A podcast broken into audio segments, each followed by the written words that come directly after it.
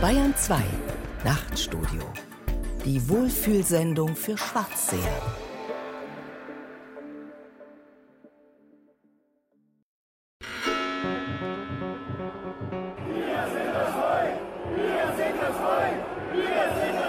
Warnen Sie Ihre Nachbarn, Ihre Kollegen, Ihre Freunde von der Gefahr der Islamisierung. Eine Gefahr für Ihr Land, Ihre Freiheit und Ihre Kinder. Ich bin auch nicht fremdenfeindlich, sondern ich bin muslimfeindlich. It's going to be only America first. America first. Bayern immer zuerst. Wir müssen uns selbstverständlich um die Anliegen der Bürger auf der Straße kümmern. Die Politiker beschimpfen uns, diffamieren uns, aber wir sind noch da. Denn wir sind gekommen, um zu bleiben und wir bleiben, um zu siegen. Und wir werden siegen. Le peuple s'est exprimé. Wir sind das Volk! Wir sind das Volk! The forgotten men and women of our country will be forgotten no longer. Nous sommes tous victimes. Der Heilige als Hooligan. Der Kult um das Opfer. Von Frank Halbach. Benachteiligt durch eine verfehlte Politik, abgehängt von Eliten, beleidigt von ausländischen Regierungen, gedemütigt von Sanktionen. Überall Opfer. Führerpersönlichkeiten wie Marine Le Pen, Donald Trump, Recep Tayyip Erdogan oder Wladimir Putin machen sich den Begriff zunutze, haben gemeinsam einen Opferkult kreiert. Sie präsentieren sich als Opfer. Dem stellt man keine Fragen. Ungefragt geben die sogenannten Populisten trotzdem Antworten, denn sie kennen ja die wahren Bedürfnisse des Volkes. Sie machen sich zum Anwalt der Verlierer. Und sie teilen großzügig die Unschuld des Opfers. Denn Schuld sind die anderen. Opfer zu sein verleiht Prestige, verschafft Aufmerksamkeit, verspricht und fördert Anerkennung, erzeugt machtvoll Identität, Anrecht, Selbstachtung. Es immunisiert gegen jegliche Kritik, garantiert eine über jeden Zweifel erhabene Unschuld. Wie könnte ein Opfer schuldig, gar für etwas verantwortlich sein? Es hat nichts getan. Es ist ihm etwas angetan worden.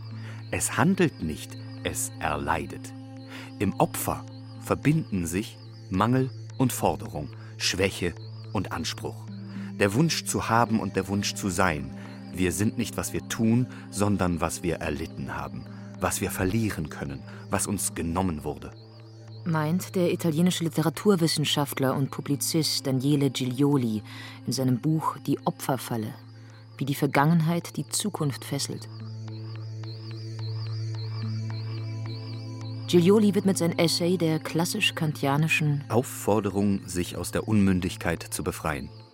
Eine der Kernthesen der Aufklärung, deren Errungenschaften Giglioli als gefährdet einstuft. Die globalisierte Welt von heute erzeugt Angst. Angst vor Überfremdung, Kontrollverlust, Überforderung. Angst, die lange Zeit in Erzählungen, in Mythen rationalisiert wurde, in Geschichten über die Götter oder den einen Gott. Können das unsere aufgeklärten wissenschaftlichen Entwürfe nicht mehr leisten? Sind sie zu komplex geworden? Kommt daher die Sehnsucht nach einfacheren Antworten, der inflationäre Rückgriff auf den uralten Opfermythos? Denn die Menge der Opfergruppen schwillt endemisch an. Selbst Täter geben sich gerne als Opfer. Der Grund, so Giglioli, als Opfer habe man ja nicht anders gekonnt. Ohnmacht als Rechtfertigung mangelnder Eigenverantwortung. Wir wollen Gerechtigkeit. Oder wollen wir nicht doch lieber Selbstgerechtigkeit? Denn das ist der nächste Schritt. Wer sich als Opfer empfindet, wer die Opferrolle annimmt, empört sich über Ungerechtigkeit, bürokratische Sturheit, Nachteile der Herkunft, der falschen Klasse, der falschen Rasse. Ungerechtigkeiten, die Populisten unermüdlich anprangern. Bitte, was tut die Gesellschaft denn für mich? Aus dem Gefühl der Ungerechtigkeit wird schnell der Wunsch nach Revanche, nach Rache. Oder vorauseilend die eigene Aggression als Notwehr gerechtfertigt. Sich als Opfer darzustellen entspricht also keineswegs dem Wunsch, dass wir gerne schwach sind. Das Opfer verspricht vor allem Identität. Identität, für die kein Handeln notwendig ist. Identitäten, die Islamisten wie Rechtspopulisten ihren Kollektiven anbieten. Wir Deutsche sind doch heute alle noch Opfer der Geschichte. Nazi, Nazi, Nazi. Wir haben nichts getan. Das Opfer ist der Held unserer Zeit. Wer sich auf die Seite der Opfer schlägt, steht auf der Seite der Guten und muss sich nicht länger mit den immer vertrackteren Unterscheidungen zwischen gerecht und ungerecht plagen. Opfer zu sein bedeutet irgendwie heilig zu sein. Wir verdienen Aufmerksamkeit, nicht Kritik. Wir sind unschuldig. Notwehr. Selbst ein Heiliger muss halt manchmal zum Hooligan werden. Echte Opfer, die aufgrund ihrer Hautfarbe, ihres Geschlechts, ihrer sexuellen Orientierung diskriminiert werden. Falsche Opfer, wie der heterosexuelle weiße Mann, der Privilegienverlust als Diskriminierung empfindet. Einheimische, sogenannte Biodeutsche, die die Konkurrenz der Flüchtlinge fürchten. Opfer, Opfer, Opfer. Wer ist das größere Opfer? Es ist eine echte Opferkonkurrenz entstanden. Das ist so etwas Ähnliches wie ein falsch adressierter Klassenkampf. Wir bekämpfen nicht Arm gegen Reich, nicht Arbeit gegen Kapital, es kämpfen die jeweiligen Bionationen gegen die Fremden. Klaus Leggevi ist Direktor des Kulturwissenschaftlichen Instituts Essen und Professor für Politikwissenschaft an der Justus-Liebig-Universität Gießen. In seinem Buch Anti-Europäer, Breivik, Dugin, Al-Suri und Co. analysiert er den Erfolg populistischer antieuropäischer Bewegungen, sei es in muslimisch geprägten Staaten, in Putins Russland oder in der Europäischen Union. Dazu liest er die Manifeste einschlägiger Extremisten. Sie seien gewissermaßen die unverblümtesten Stimmen der jeweiligen Ideologie und überraschenderweise Brüder im Geiste. Ja, die antieuropäischen Nationalisten haben sehr viel gemeinsam. Es ist frappierend, wie viele Ähnlichkeiten in der Taktik, in der Ideologie, in der Feindbestimmung, in der Methode des Kampfes zwischen Islamophoben und Islamisten bestehen. Anders Breivik ermordete 2011 in Oslo und auf der Insel Utøya 77 Menschen. Vor Gericht erklärte er: Ich handelte im Auftrag meines Volkes, meiner Kultur, meiner Religion, meiner Stadt und meines Landes in Notwehr. Natürlich haben sich Populisten und Islamverächter von der Tat Breiviks, der sich zum Stellvertreter seines Volkes stilisiert, distanziert. Aber ihre Argumentation gleicht der des Terroristen. Aus der Identifizierung als Opfer wird das Recht und die Notwendigkeit auf Widerstand, Handeln, Notwehr abgeleitet. Wie im Mythos braucht das ohnmächtige, passive Kollektiv einen Erlöser. Im Grunde genommen appellieren die Populisten, die ich lieber autoritäre Nationalisten nenne, an den Täterinstinkt derjenigen, die sie ansprechen. Das heißt, hier hat sich über Jahrzehnte hinweg ein großes Rachebedürfnis, ein großes Ressentiment, eine große Wut gegenüber der etablierten Politik, gegenüber anderen Eliten aufgestaut und was Trump, Putin, Erdogan und europäische Nationalisten tun, ist im Grunde genommen den Täterinstinkt der Revanche gegen diese Eliten zu steigern. Das wird allerdings in der Tat mit einer Opferrhetorik unterlegt. Äh, kein Täter würde gerne Täter sein.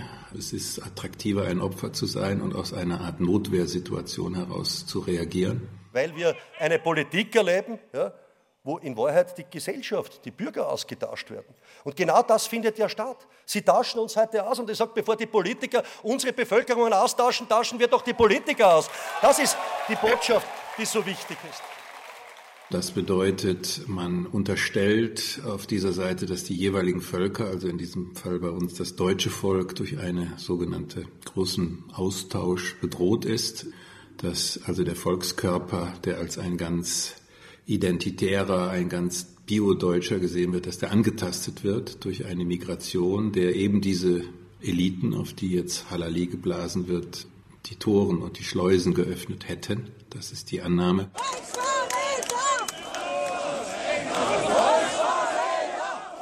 Und insofern fantasiert sich, imaginiert sich die radikale Rechte in eine Situation der Notwehr hinein, aus der heraus dann Widerstand zu leisten ist. Die Legitimation ist, dass das deutsche Volk zum Opfer gemacht wird, erst eines sogenannten Schuldkultes. Das ist eine Nazi-Terminologie, die auch in der AfD eine große Rolle spielt.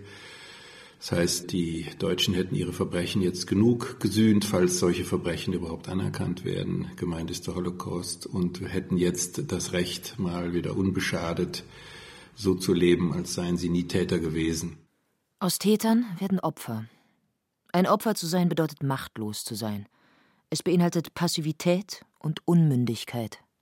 Sind Sie kein Opfer von Arbeitspensum, Zeitdruck, Freizeitstress? Das Leben ist zur Last geworden. Da sich aber alle als Opfer sehen, entwickelt sich eine Konkurrenz. Eine Konkurrenz der Opferidentitäten. Ein Opfermarkt. Ein Markt, den Volksvertreter, die in reinen Machtoptionen denken, bewirtschaften. Ein Markt, der den Täterinstinkt bedient. Und kann nicht die Zukunft Deutschlands sein. Und auch die Mutti nicht mehr. Auch die Mutti nicht mehr. Also meine Mutti ist sie nicht, ich hoffe eure auch nicht. Ja? Aber, aber das, was sie da angerichtet hat, das ist wirklich ein Verrat gegenüber der eigenen Bevölkerung. Und das nennt man Zerstörungspolitik. Und ich glaube, Dummheit kann es nicht gewesen sein, es war Absicht. Ich unterstelle ihr das. Denn so dumm kann man nicht sein. Und deshalb braucht es diese Alternative für Deutschland. Die heutigen Erlöser präsentieren sich als Leidensgenossen. Mittels der Opferrhetorik stellen sie eine intensive Verbindung zu ihrer Wählerschaft her. Immer weniger legitimieren sich Mächtige, indem sie auf ihre Leistungen verweisen, jedoch immer häufiger mit dem, was sie angeblich erlitten haben. Sie wähnen sich angegriffen, überwacht, von Neidern umgeben. Ich bin einer von euch, sagen sie, der Letzte der Letzten. Ich werde angegriffen, weil ich der Vertreter von euch Ausgeschlossenen bin, von euch Verlierern des Status quo. Das Establishment, die Migranten, die Ungläubigen, die Homosexuellen, sie haben uns hintergangen. Sie haben uns genommen, was uns zusteht, weil wir zu gut waren. Schluss damit. Der Mythos erklärt die Welt in Gut und Böse. Ein simpler Antagonismus wird zur Antwort auf komplexe Wirtschafts-, Sozial- und Kulturverhältnisse. Wir gegen die anderen. Ich sage Ihnen, wir haben das Recht, nicht länger dumme Gutmenschen zu sein. Together, we will make America strong again. We will make America wealthy again. We will make America proud again. We will make America safe again. And yes, together, we will make America great again. Sie haben sich einen Volkstribun ausgesucht, Sie haben sich eine Führerpersönlichkeit ausgesucht, die so ist wie Sie selbst. Das betrifft zum Beispiel die Vulgarität der Sprache, das betrifft die Schlichtheit des Denkens, das betrifft die Unverschämtheit und Respektlosigkeit gegenüber Leuten, die was von der Sache verstehen. All diese Dinge erkennen Sie in ihm. Es ist einer von Ihnen, aber es ist jemand, der Macht hat. Deswegen gerne ein Milliardär wie Trump oder Berlusconi. Deswegen gerne jemand aus dem Geheimdienst wie Putin. Deswegen gerne jemand, der sich ein Vermögen zusammengeklaut hat wie Viktor Orban oder Erdogan. Die Opfermythologie ist heute die bevorzugte Maske für die Motive der Starken. Das Opfer ist unverantwortlich, muss niemandem Rede und Antwort stehen, muss sich nicht rechtfertigen. Wunschtraum einer jeden Macht. Das Opfer erzeugt Leadership. Wer spricht in seinem Namen? Wer hat ein Anrecht darauf? Wer repräsentiert es? Wer verwandelt seine Ohnmacht in Macht? Schreibt Daniele Giglioli, Daher mag auf die Maske des Opfers keiner der Führer, Nennen Sie sie lieber Volkstribune. mag kaum einer der mächtigen Vertreter der Opfermasse Des Volkes. auf die Opferstilisierung verzichten. Die Opferlieder, die selbstlos die Notwehr gegen die anderen in die Hand nehmen, weil sie an der Spitze der Verteidigungs- und Kampfgemeinschaft stehen, die Superhelden, die Vertreter des Guten, die den Kampf gegen ebenso böse wie numinose Mächte aufnehmen, Mächte, die eine heimtückische Weltverschwörung betreiben. Wie können erklärte Bewahrer eine radikale Umwälzung anstreben? fragt Klaus Leggevi und diagnostiziert eine Sakralisierung des Politischen. Heilige Wahrheiten. Die liebt der Lieder-Hooligan. Unhinterfragbare Wahrheiten, verkündet von Propheten, schlichte Wahrheiten, Eine Reaktion auf Postkolonialismus, Globalisierung, gesellschaftliche Veränderungen. Wahrheiten, die nicht nur die Komplexität der Welt reduzieren, sondern uns auch Verantwortung abnehmen. Klimaschutzpolitik. Irrweg beenden. Der Klimawandel ist nicht menschengemacht. Der Klimawandel ist nicht menschengemacht, folgt man dem AfD-Grundsatzprogramm für Deutschland. Er ist. Er ist ein Betrug, mit dem viele Menschen viel Geld verdienen. Das hat Donald Trump gesagt. Na und? Jedenfalls eine Sorge weniger. Gott sei Dank. Es spielt noch nicht mal eine Rolle, ob das wahr ist oder unwahr. Der politische Opferleader muss weder besser informiert, noch gebildeter, innovativer oder kompetenter sein als wir. Man fühlt sich vielmehr dadurch verbunden, dass er die gleiche Sprache spricht, dieselben Ressentiments hegt und unsere irrationalen Ängste teilt. Der Opferleader hat alles Recht auf einen Wutausbruch. Als Opfer hat er gute Gründe, so wie wir. Eine regressive Struktur. Kommen kann nur, wer uns liebt sagte Trump vor dem Kongress über seine Einwanderungspolitik.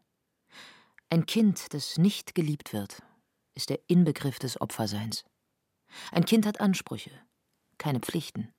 Ein Erwachsener aber sollte einsehen, dass uns weder alle lieben noch lieben müssen und dass die Antwort mit Hass darauf zu reagieren, nicht geliebt zu werden, nicht nur, aber ganz besonders eine politische Bankrotterklärung ist. Erdogan ist der beste Mensch auf dieser Welt. Alle sind neidisch. Jeder möchte normalerweise so wie Erdogan den Präsident haben, aber kriegen sie nicht von uns. Umfragen belegen, dass sich viele junge Menschen mit türkischen Wurzeln von der deutschen Mehrheitsgesellschaft nicht anerkannt fühlen und sich religiöser geben als ihre Eltern. Religion als Identitätsmarker. Junge Muslime in Deutschland. Eine Minderheit, die sich als Opfer sieht? Inzwischen wachsen in Deutschland die Urenkel der ersten türkischen Migrantengeneration auf. Dass sich viele nicht anerkannt fühlen, ist das Resultat unzureichender Integrationspolitik. Du frecher Gastarbeiter, du. Die Mehrheit der in Deutschland lebenden Türken will trotz ihrer Unzufriedenheit nicht in das Land ihrer Eltern und Großeltern zurückkehren. Zugleich sinkt ihre Bereitschaft zur Anpassung. Ist das verwunderlich? Der Aufwind rechtspopulistischer Parteien in ganz Europa der Ruf nach einem Moscheenverbot. Der Islam gehört nicht zu Deutschland. Die gedankenlose Identifizierung des Islam mit den Terroristen des IS. Das Wir gegen die anderen greift. Es betrifft aber nicht nur Türken gegen Deutsche, sondern spaltet auch noch die türkischstämmigen. Ich mache es als Türke ganz einfach so, wenn ich weiß, dass es ein Geschäft gibt, das einem AKP-Anhänger gehört, ich gehe einfach nicht in diesen Laden. Ich unterstütze diese Menschen nicht. Ich will keinem was empfehlen, jeder soll das machen, was er für richtig hält, aber ich halte mich von solchen Menschen fern. Für die AKP oder gegen sie. Für Erdogan oder gegen ihn. Wer sich in Deutschland nicht anerkannt fühlt, dem bietet Erdogan Stärke, Heimat, Identität. Also was er geschafft hat, wie er Türkei vorangebracht hat, das ist einfach ein Stolz für mich. Also ich stehe zu 100% hinter ihm und unterstütze ihn auch dabei. Erdogan ist es gelungen, in zahllosen Köpfen zu verankern, dass er die Türkei ist. Er beruft sich auf tradierte Werte wie Ehre. Angriffe auf ihn sind Angriffe auf die Türkei. Sie sind damit ehrloser Verrat. Türkischstämmigen Kritikern wie Cem Özdemir wird das Türkischsein, die türkische Identität abgesprochen. Der starke Mann am Bosporus. Der bei aller Stärke danach strebt, die Opferrolle einzunehmen. Die Armenien-Resolution des Deutschen Bundestages. Wir lassen uns nicht als die Nachfahren von Völkermördern stigmatisieren. Eine Infragestellung von AKP-Wahlkampfauftritten in Europa. Das sind Nazi-Methoden. Es scheint, als lege Erdogan die Opfermaske nicht nur an, um sie allen Türken überzustülpen und eine kollektive Opferidentität zu stiften, sondern als versuche er mit allen Mitteln so lange zu provozieren, bis er aus der provozierten Reaktion eine Bestätigung dieser Opferrolle ableiten kann. Eine Verdrehung von Täter und Opfer, die auch der Publizist Giglioli thematisiert. Der Führer, der sich als Opfer geriert, bietet seinen Anhängern einen impliziten, manchmal expliziten Pakt. Eine Identifikation, die über den mächtigen Hebel des Ressentiments wirkt. Darin liegt der Schlüssel zu jedem Populismus. Den Türkischstämmigen in Deutschland mag man bei ihrer Gefolgschaft für Erdogan noch zugutehalten, dass sie ja in der Tat eine Minderheit sind, die nicht zu Unrecht eine mangelhafte Integration beklagt. Wenngleich Integration von beiden Richtungen aus vollzogen werden muss. Dass sich diejenigen, die sich als Wir sind das Volk und damit doch als die große Mehrheit betrachten, als Opfer empfinden, bleibt weit schwerer nachzuvollziehen. Die Mechanismen jedoch sind engste Verwandte und die Reaktion der Rechtspopulisten auf die deutsche Nazi-Vergangenheit fällt ähnlich empfindlich aus wie die der Türkei auf die Armenien-Resolution. Die aktuelle Verengung der deutschen Erinnerungskultur auf die Zeit des Nationalsozialismus ist zugunsten einer erweiterten Geschichtsbetrachtung aufzubrechen, die auch die positiven, identitätsstiftenden Aspekte deutscher Geschichte mit umfasst. Heißt es im AfD-Grundsatzprogramm. Der Islam als Identitätsmarker für junge Muslime. Identitätsstiftende Aspekte deutscher Geschichte für die Deutschen. Aber bitte mit weniger Nationalsozialismus. Ist ja auch nicht ganz so einfach, dem deutschen Nazi eine Opferidentität zu verleihen. Der entscheidende Begriff ist natürlich der der Identität. Das ist ja der Catch-all-Begriff, das Passepartout äh, für alle rechten autoritären Nationalisten. Die Vorstellung ist, aus der Ich-Psychologie entlehnt und zwar fälschlicherweise, auch das geht wieder nicht. Ich kann von mir sagen, wer ich bin. Und ich kann von mir sagen, dass ich bestimmte Identitätsmerkmale habe, die teilweise übereinstimmen, teilweise auch miteinander im Konflikt sein können. Ob es eine Wir-Identität gibt, ob es so etwas gibt wie völkische, nationale äh, oder wie auch immer Identität, wage ich stärkstens zu bezweifeln. Ganz einfach deswegen, weil eine solche Menge von Individuen mit so vielen unterschiedlichen Lebensentwürfen auf keinen Fall eine verbindliche kollektive Identität bekommen kann.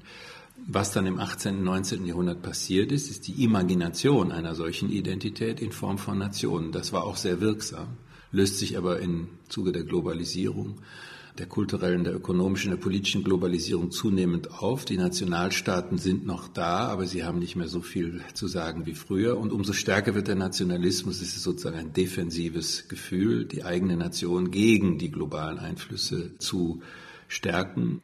Klaus Leggevi stellt die Konstruktion einer kollektiven Opferidentität, ja kollektiver Identitäten an sich in Frage. Identitäten, die uns vorgeben, was wir zu denken und zu fühlen haben? Ach, hören Sie doch auf. Niemand schreibt mir vor, was ich zu fühlen habe. Ich werde Ihnen jetzt Warum mal. Warum regen Sie sich so auf? Jetzt lassen Sie mich endlich ausreden. Ich sitze hier, darf mal einen Satz einwerfen und Sie und dieser Leggevi dozieren in Ihrer intellektuellen Überheblichkeit. Wissen Sie, ich hatte einen harten Tag, war auf dem Weg hierher spät dran, dann nur rote Ampeln und da kommt noch dieser Radfahrer, ohne Licht natürlich, Vorfahrtsregeln. Vielleicht haben Sie recht. Lassen Sie mich jetzt aussprechen. Ich muss also. Vielleicht haben Sie recht.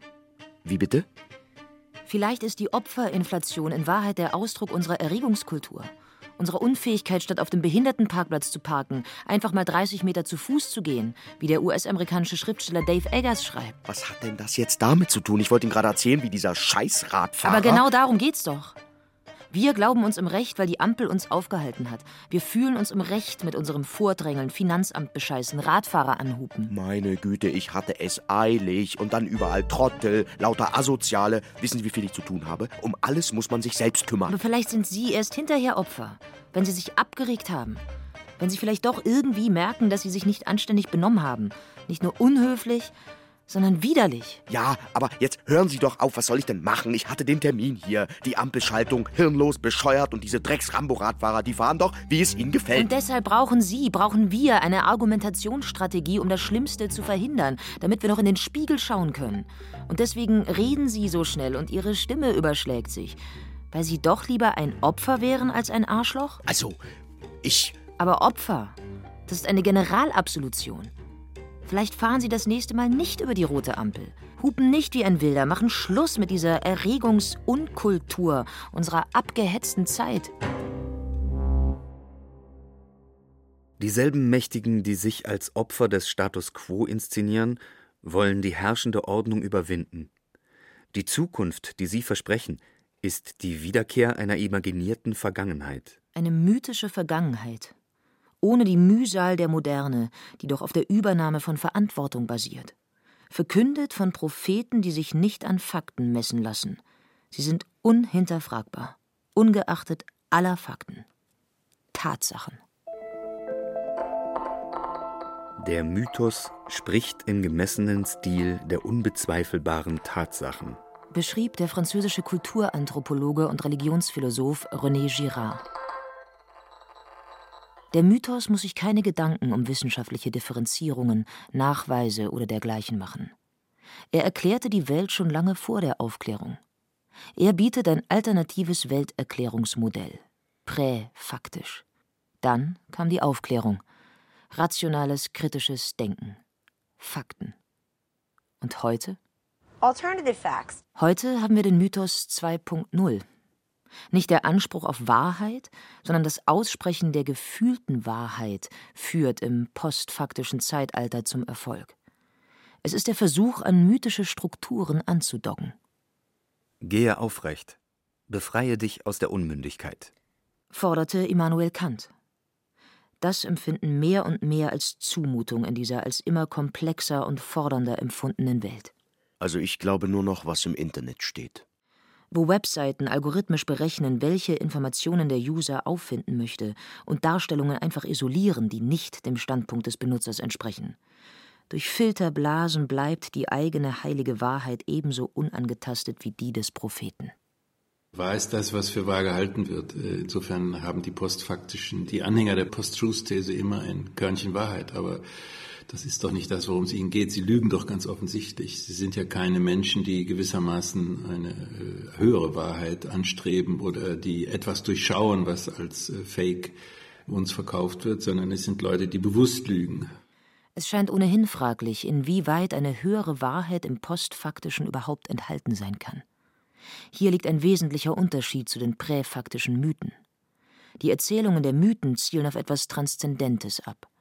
Im Gegensatz dazu liegen die Behauptungen des Postfaktischen ja nach wie vor im Bereich unserer Erfahrung.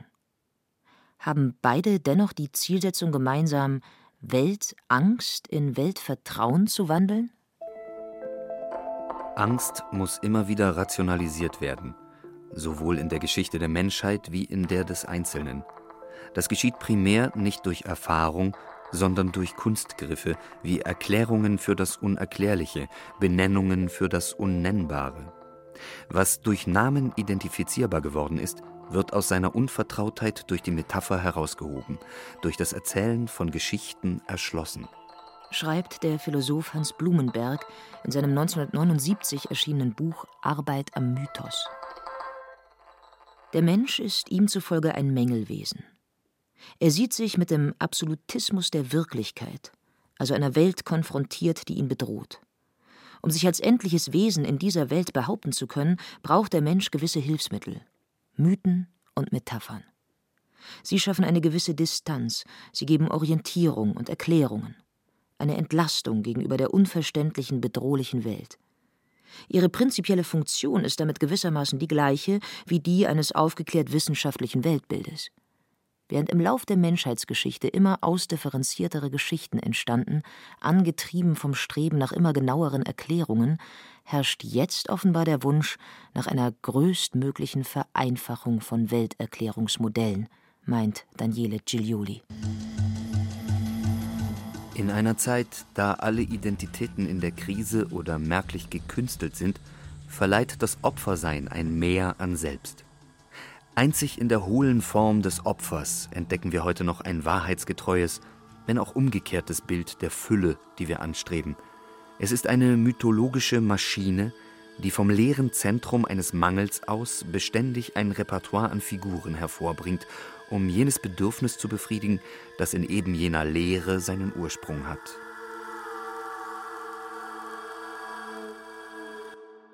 Es ist in der Tat so, dass äh, Globalisierung so etwas wie Heimatlosigkeit, Ortlosigkeit, Standardisierung und dergleichen erzeugen kann, also Gefühle tatsächlich von Desorientierung erzeugen kann. Was jetzt dort angeboten wird, ist eine unglaublich primitive, völkische, also biologisch-völkische, sozialdarwinistische Variante des Nationalismus. Der Nationalismus hat ja auch immer republikanische und demokratische Varianten, aber hier wird eine unglaublich primitive, völkische Variante genommen, die in der Tat nur der Nationalsozialismus so stark verkörpert hat oder andere faschistische Bewegungen realisieren konnten.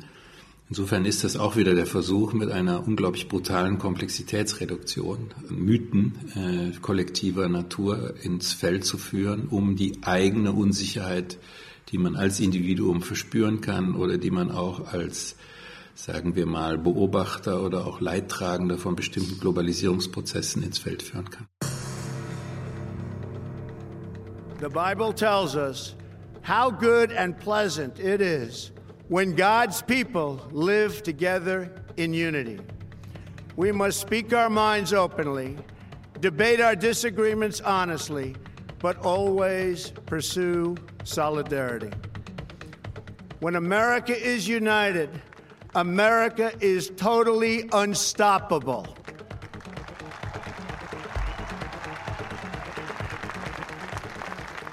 There should be no fear. We are protected. And we will always be protected. Donald Trump beschwört hier einen dieser Mythen. Kollektive Identität.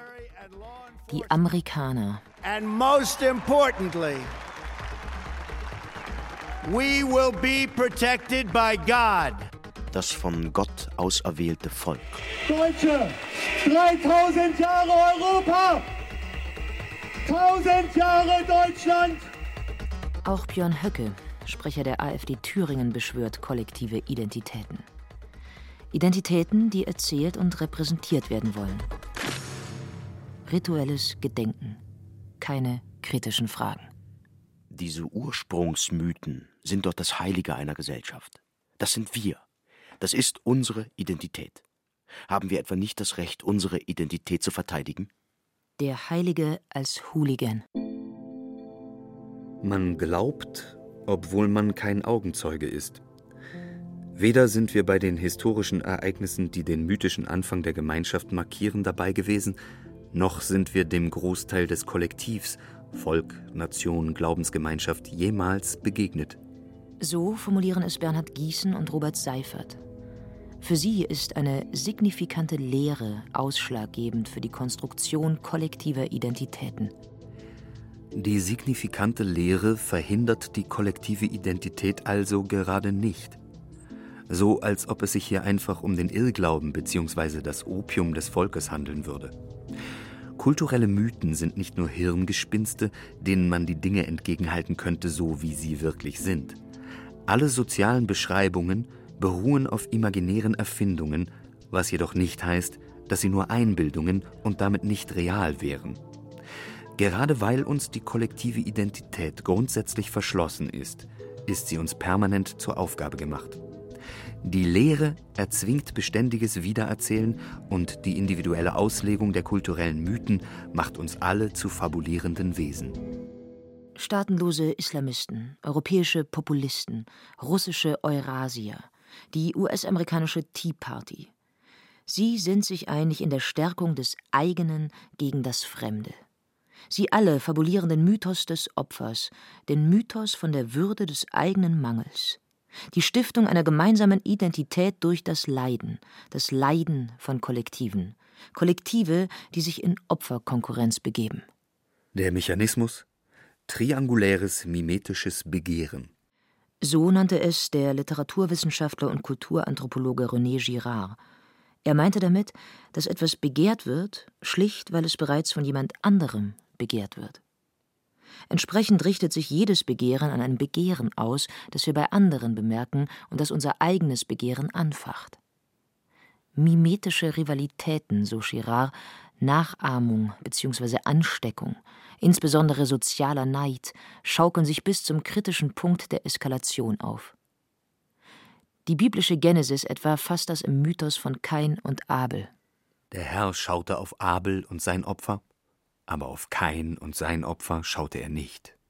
Das mimetische Begehren hier ausgedrückt im Wunsch nach Anerkennung durch die höhere göttliche Macht. Kain erschlägt Abel aus Neid. Der Mechanismus des mimetischen Begehrens prägt in Girards Augen von Anfang an unsere gesamte Kultur. Die Folge Gewalt, Konflikte. Die Menschheit war am Beginn ihrer Geschichte dadurch der permanenten Gefahr der Selbstzerstörung ausgesetzt. Rivalität, Neid und Eifersucht sind ansteckend. Sie werden von allen Mitgliedern einer Gruppe mitgetragen und sind Nährboden für die Eskalation der Gewalt. Eine menschliche Gesellschaft erscheint nur dann als überlebensfähig, wenn sie die Gewaltausbreitung innerhalb der eigenen Gruppe unterbindet. Bei dem Opferbegriff, der hat ja ganz verschiedene Facetten. Und da kommt man dann so ein bisschen auf Girard. Der Opferbegriff ist, mir wird etwas zu Leide getan. Das ist die klare Definition dessen, was ich unter einem Opfer verstehe. Und die anderen Varianten sind etwas für andere tun, was ein Zeit, Geld, Ressourcen kostet. Das ist Altruismus. Das gibt es in unseren Gesellschaften sehr zahlreich und Gott sei Dank. Und dann gibt es eben, und darauf zielt Girard ab, sich opfern. Also das heißt, ein Opfer bringen, damit bestimmte Dinge besser werden oder damit eine bestimmte Schuld abgeladen wird. Der Mensch ist dem Menschen eben ein Wolf. Die Lösung? Ein stellvertretendes Opfer.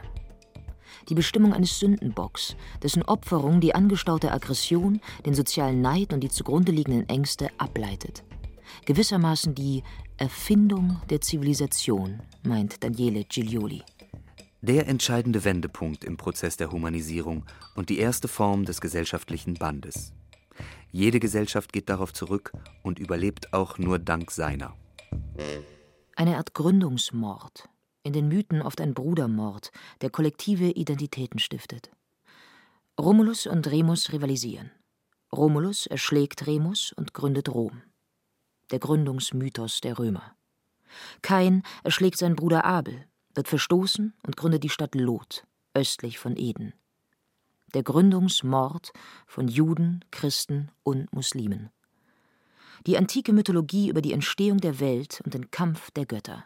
Eine Orgie aus Mord und Inzest. Ach, ich bitte Sie. Das sind doch nur Horrorgeschichten. Die Götter hat man sich ausgedacht, um die Menschen zu ängstigen. Oder der Versuch, tatsächliche Ereignisse so zu erzählen, dass ihnen ein Sinn abzugewinnen ist. Eine Erklärung für die Ursünde, die ewige Schuld der Menschheit. Die Schuldverstrickung besteht nicht darin, dass die Menschheit eine solidarische Schuldgemeinschaft ist, sondern umgekehrt darin, dass sie aufgrund einer anfänglichen Schuld aufgehört hat, eine solidarische Gemeinschaft zu sein. Kommentiert der Philosoph Robert Spemann. Gründungsmorde markieren in mythischen Erzählungen demnach den Zerfall einer größeren Solidargemeinschaft, der zugleich die Entstehung der eigenen Gemeinschaft begründet. Und da beginnt alles wieder von vorne. Mimetische Rivalität, Neid, Hass, jeder gegen jeden, wenn nicht ein Opfer gefunden wird, auf das alles abgeleitet werden kann. Der oberste Delinquent verwandelt sich in eine Stütze der Gesellschaft. Wie man aber schon am Mord Kain sehen kann, hat das Ganze einen entscheidenden Haken. Dieses Opfer ist unschuldig. Das Opfer zu töten ist verbrecherisch, weil es heilig ist. Aber das Opfer wäre nicht heilig, würde es nicht getötet. Die Opferung erscheint als verbrecherische Gewalt und im Gegenzug dazu gibt es wiederum kaum Gewalt, die sich nicht, wie etwa in der griechischen Tragödie, in Opferbegriffen beschreiben ließe. Die Rettung der eigenen Gemeinschaft durch ein Opfer ist ein Teufelskreis. Diesem Modell stellt Girard das Evangelium gegenüber, in dem Gott in Jesus Christus zum Menschen wird, um die Rolle des Opfers auf sich zu nehmen. Seiner Meinung nach die Dekonstruktion der Logik des Opfers in den Mythen, die vor dem Neuen Testament entstanden sind. Entscheidend ist, dass die Evangelien die Unschuld des Opfers zeigen und dass dieses Opfer von vornherein der göttlichen Sphäre entstammt. Es ist also kein gewöhnlicher Sterblicher, der den Status des Heiligen mehr oder weniger zufällig erreicht, indem er zum Opfer wird. Dass zur Sanierung der Welt ein Opfer gebracht werden muss, ist das Grundprinzip zahlloser Mythen, Rituale und Bräuche. Doch über die Unschuld des Opfers wird geschwiegen Erst das Christentum, so Girard, präsentiert in Christus offensiv ein unschuldiges Opfer. Das habe zur Konsequenz, dass man fortan ohne ein unschuldiges Opfer kein ethisches Handeln mehr für sich reklamieren könne. Und in der Tat, dass ein Opfer verteidigt werden muss, scheint selbstverständlich geworden. Und da beginnt wieder alles von vorne. Ach, Sie meinen mimetische Rivalität? Der perverse Zirkel des mimetischen Begehrens, Neid, Hass, jeder gegen jeden, Krieg. Die Politiker beschimpfen uns, diffamieren uns, aber Wir sind noch da. Wir wollen hier auch keine dauerbeleidigten, dauerfordernden, unverschämten Minderheiten aus islamischen Ländern, die uns mit ihrem Koran und ihren Sonderrechten auf die Nerven gehen. Der Islam ist ein blutdorstig Monster. Girards These legt nahe, der Kult um die Unschuld des Opfers hätte mit dem Christentum seine Karriere gestartet. Müsste das dann nicht nur christliche Gesellschaften betreffen? Und müssten diese dann nicht unschuldige Opfer präsentieren? Die Juden vereinigen in sich die ganze Skala der Merkmale des Bösen. Sie verlieren darum in der Vorstellung der Christen jede Menschlichkeit. Allein die Geschichte der Judenverfolgung zeigt, dass archaische Stereotypen der Verfolgung, die in fast allen mythischen Texten aufschimmern, mit der Christianisierung keineswegs verschwunden sind. Denn den Juden wird eine Erbschuld zugeschrieben, die die Christen nicht haben. Sie sind Gottesmörder. Sind wir Christen damit nicht allesamt Opfer der Juden? Im 19. Jahrhundert entwickelt sich, basierend auf mittelalterlichen Stereotypen der Verfolgung, der Antisemitismus. Er legt die Identität der Juden endgültig und unabänderlich fest. Ihr Glaube wird nahezu bedeutungslos. Sie können sich taufen lassen, aber sie bleiben Juden. Sie bleiben die anderen. Parasiten, Wanzen, Spulwürmer, Ungeziefer, ein Krebsgeschwür. In Israel nennen Abgeordnete der konservativen Likud-Partei afrikanische Migranten, die in Israel leben, jetzt ein Krebsgeschwür in unserem Körper. Ebenso erfreut sich die Krebsmetapher bei europäischen Rechtspopulisten großer Beliebtheit. Bei den Nazis hatte das Bild vom Geschwür im Volkskörper neben der enthemmenden Entmenschlichung der Verfolgten eine weitere entscheidende Komponente. Krebs ist mit dem bloßen Auge unsichtbar. Genauso wie seit Generationen integrierte Menschen mit jüdischen Wurzeln innerhalb der Gesellschaft nicht als Juden erkennbar waren. Nein, sie hatten nicht alle Hakennasen, sahen nicht orientalisch aus, trugen nicht alle Kipper oder Schläfenlocken. Und genau deswegen stattete man sie in bildlichen Darstellungen und Propagandafilmen wieder mit all diesen Zeichen aus, die sie einmal sichtbar gemacht hatten, und heftete ihnen in der Realität den Davidstern an. Opferzeichen. Zeichen, die dazu dienen, Opfer zu selektieren und die eigene Gemeinschaft gegen die stigmatisierte Minderheit zu polarisieren. Die Geschichte der Judenverfolgung zeigt exemplarisch, was aus Mythen werden kann. Die Vereinigung gutartiger und bösartiger Züge ist von jeher kennzeichnend für mythologische Wesen aller Gesellschaften. Zugleich ist ein Mythos nach Blumenberg von Anfang an der Rezeption unterworfen. Er wird variiert, neu erzählt, verändert sich. Er kann der sich wandelnden Wirklichkeit im Erzählen angepasst werden. Genauso kann er dazu dienen, neue Aussagen mythisch zu patinieren, ihnen die Aura mythischer Wahrheit zu verleihen.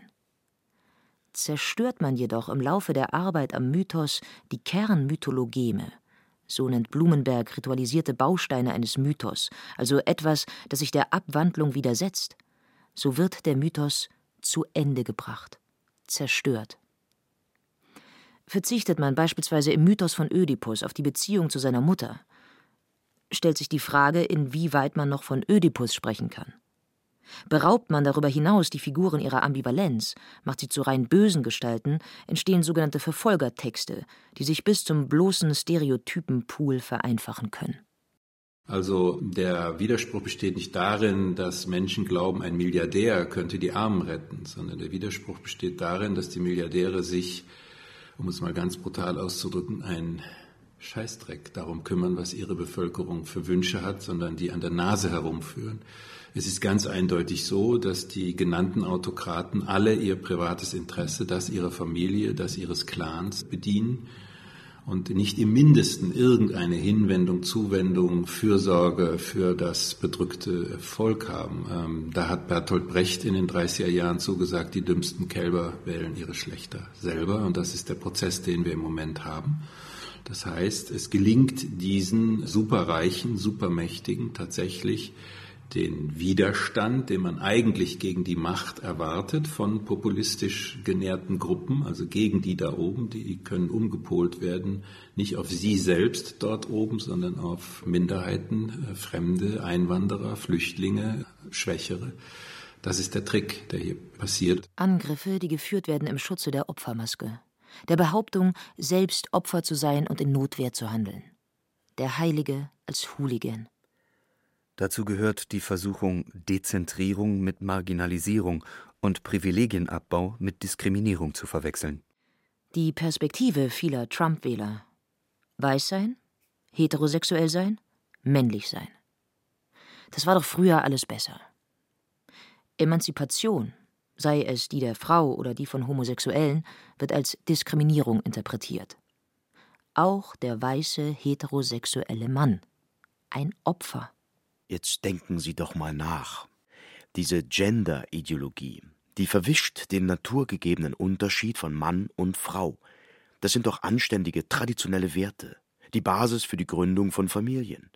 Und dieses natürliche Rollenverständnis von Mann und Frau soll heute durch staatlich geförderte Umerziehungsprogramme in Kindergärten und Schulen systematisch korrigiert werden. Und Donald Trump, eine Reinkarnation von Uncle Sam, beweist, dass der überlegene weiße Mann nicht entrechtet bleiben muss und greift zu. Das hätte dem Hooligan den Heiligenstatus kosten müssen. Hat es aber nicht. Klassisches Rollenverständnis, ein patriarchales Familienmuster, Homophobie. Ein gemeinsamer Nenner von Rechtspopulisten, Islamisten in Trumps Amerika wie in Putins Russland. Eine große Koalition über Religionsgrenzen hinweg, die dem Machismo endlich wieder zu seinem Recht verhilft. Hier bin ich Neandertaler, hier darf ich sein. Die Wiederholung der Vergangenheit im Blick schließt die Opferposition jegliche Vision der Zukunft aus. Der Weg zurück, die Sakralisierung der Politik, die Sehnsucht nach der Stammesgemeinschaft, das eigene gegen das Fremde, Gut gegen Böse, ist das ein dem Menschen immanentes Erbe? Ein mythisches, archaisches, aber natürliches Muster, das unser Überleben garantiert? Ich weiß auch nicht, ob die sogenannte primitive Menschheit, die vor 10.000 Jahren gelebt hat, sozusagen eine Gut und Böse oder Freund-Feind-Einteilung hatte. Vermutlich war das, äh, sofern es um Überlebenskämpfe gibt, war dieses sozial-darwinistische Prinzip vielleicht sozusagen eine Überlebensstrategie. Das kann sein. Aber ich glaube, dass die größte Zuspitzung des Gut-Böse oder Freund-Feind ins politische übersetzt ins Freund-Feind-Verhältnis, dass das im 20. Jahrhundert stattgefunden hat, dass äh, die Welt nie so barbarisch war wie im 20. Jahrhundert. Äh, insofern ist es nicht archaisch, sondern es ist Ausdruck einer einer Pathologie der modernen Welt, die eben tatsächlich speziell in Hitler und Stalins Zeiten nur Gut und Böse gekannt hat, die die Welt manichäisch eingeteilt hat in die Guten und die Bösen. Also insofern ist das weniger archaisch als ein Versuch, die in der 18. und 19. Jahrhundert gewachsenen Prinzipien der Moderne, die eben auf ständige Weiterdifferenzierung aus sind äh, und die tatsächlich äh, eher die Differenz als das Homogene immer wieder herausarbeitet, die sozusagen die Welt so, äh, wenn man so will, heterogen oder bastardisiert anschaut, wie sie tatsächlich ist, die das zurückdrehen wollte. Der Opferdiskurs kennt keine Verhältnismäßigkeit. Daher ist er intolerant. Aber er schafft Identität und er erschafft ein Wir. Wir gegen die anderen. Wir sind das Volk! Wir sind das Volk! Wir leiden, also sind wir. Das Problematische an so einer Konstruktion ist natürlich von vornherein, dass Täter und Opfer immer Einzelpersonen sind, immer Individuen. Das heißt, sobald eine Gruppe sich als Gruppe in den Opferstatus hineinfantasiert, einen Opfermythos entwickelt, der gewissermaßen diese Gruppe begründet, wird es schon problematisch. Wenn Sie sich mal in der Rechtsprechung ansehen, wie Opfer bezeichnet werden, dann sind das die Leidtragenden eines Verbrechens. Das heißt, die Juristen haben ein ganz klares und sehr solides und sehr zutreffendes Verständnis von Opfern. Das ist ein Ich, das einem anderen Ich unterlegen war, äh, seiner Macht ausgesetzt war, einem Verbrechen ausgesetzt war, das tatsächlich etwas erlitten hat und dieses Leiden nicht nur fantasiert hat, sondern tatsächlich geschädigt worden ist. Das ist ein Opfer. Und das Wir-Gefühl? Juristisch ist ein Opfer klar definierbar. Und es ist immer ein Individuum. Keine Masse, keine Gruppe, nicht das Volk. Doch überall wird dem Opferkult gefrönt werden obskure Leidenschaften geschürt. wird damit Ressentiment politisch instrumentalisiert.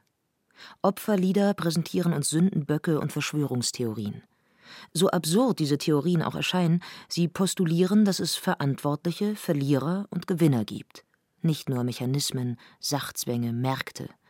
Irgendwie unfassbare dunkle Mächte.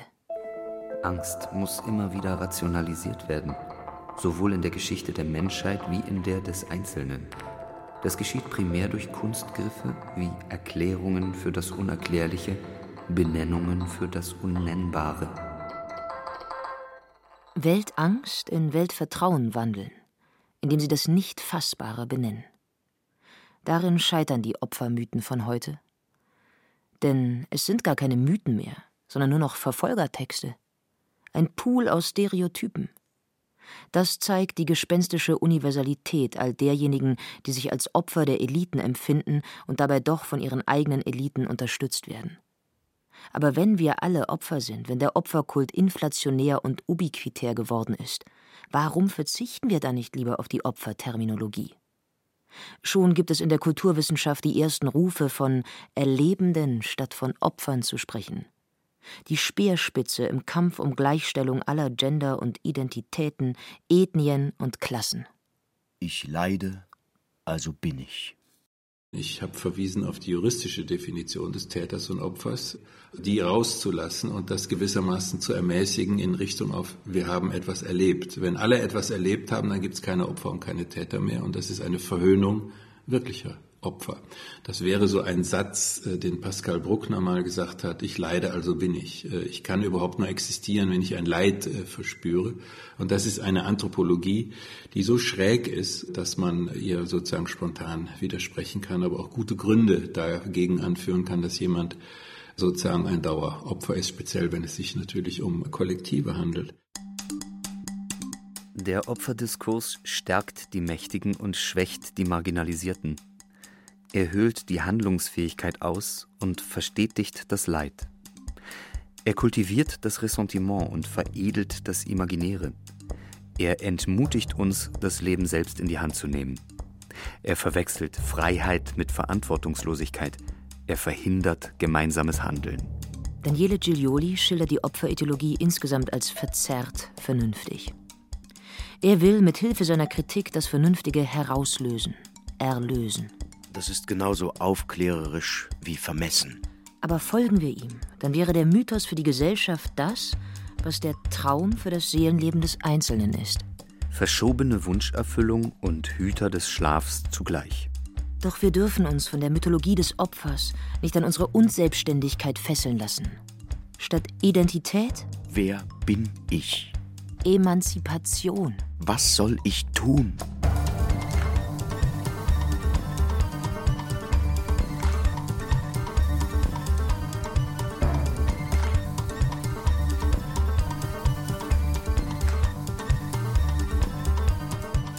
Der Heilige als Hooligan. Der Kult um das Opfer. Von Frank Halbach. Sprecher Katja Bürkle. Genia Lacher. Und Bijan Samani. Technik Regina Stärke. Regie Frank Halbach. Redaktion Martin Zein. Eine Produktion des opferbereiten Bayerischen Rundfunks 2017.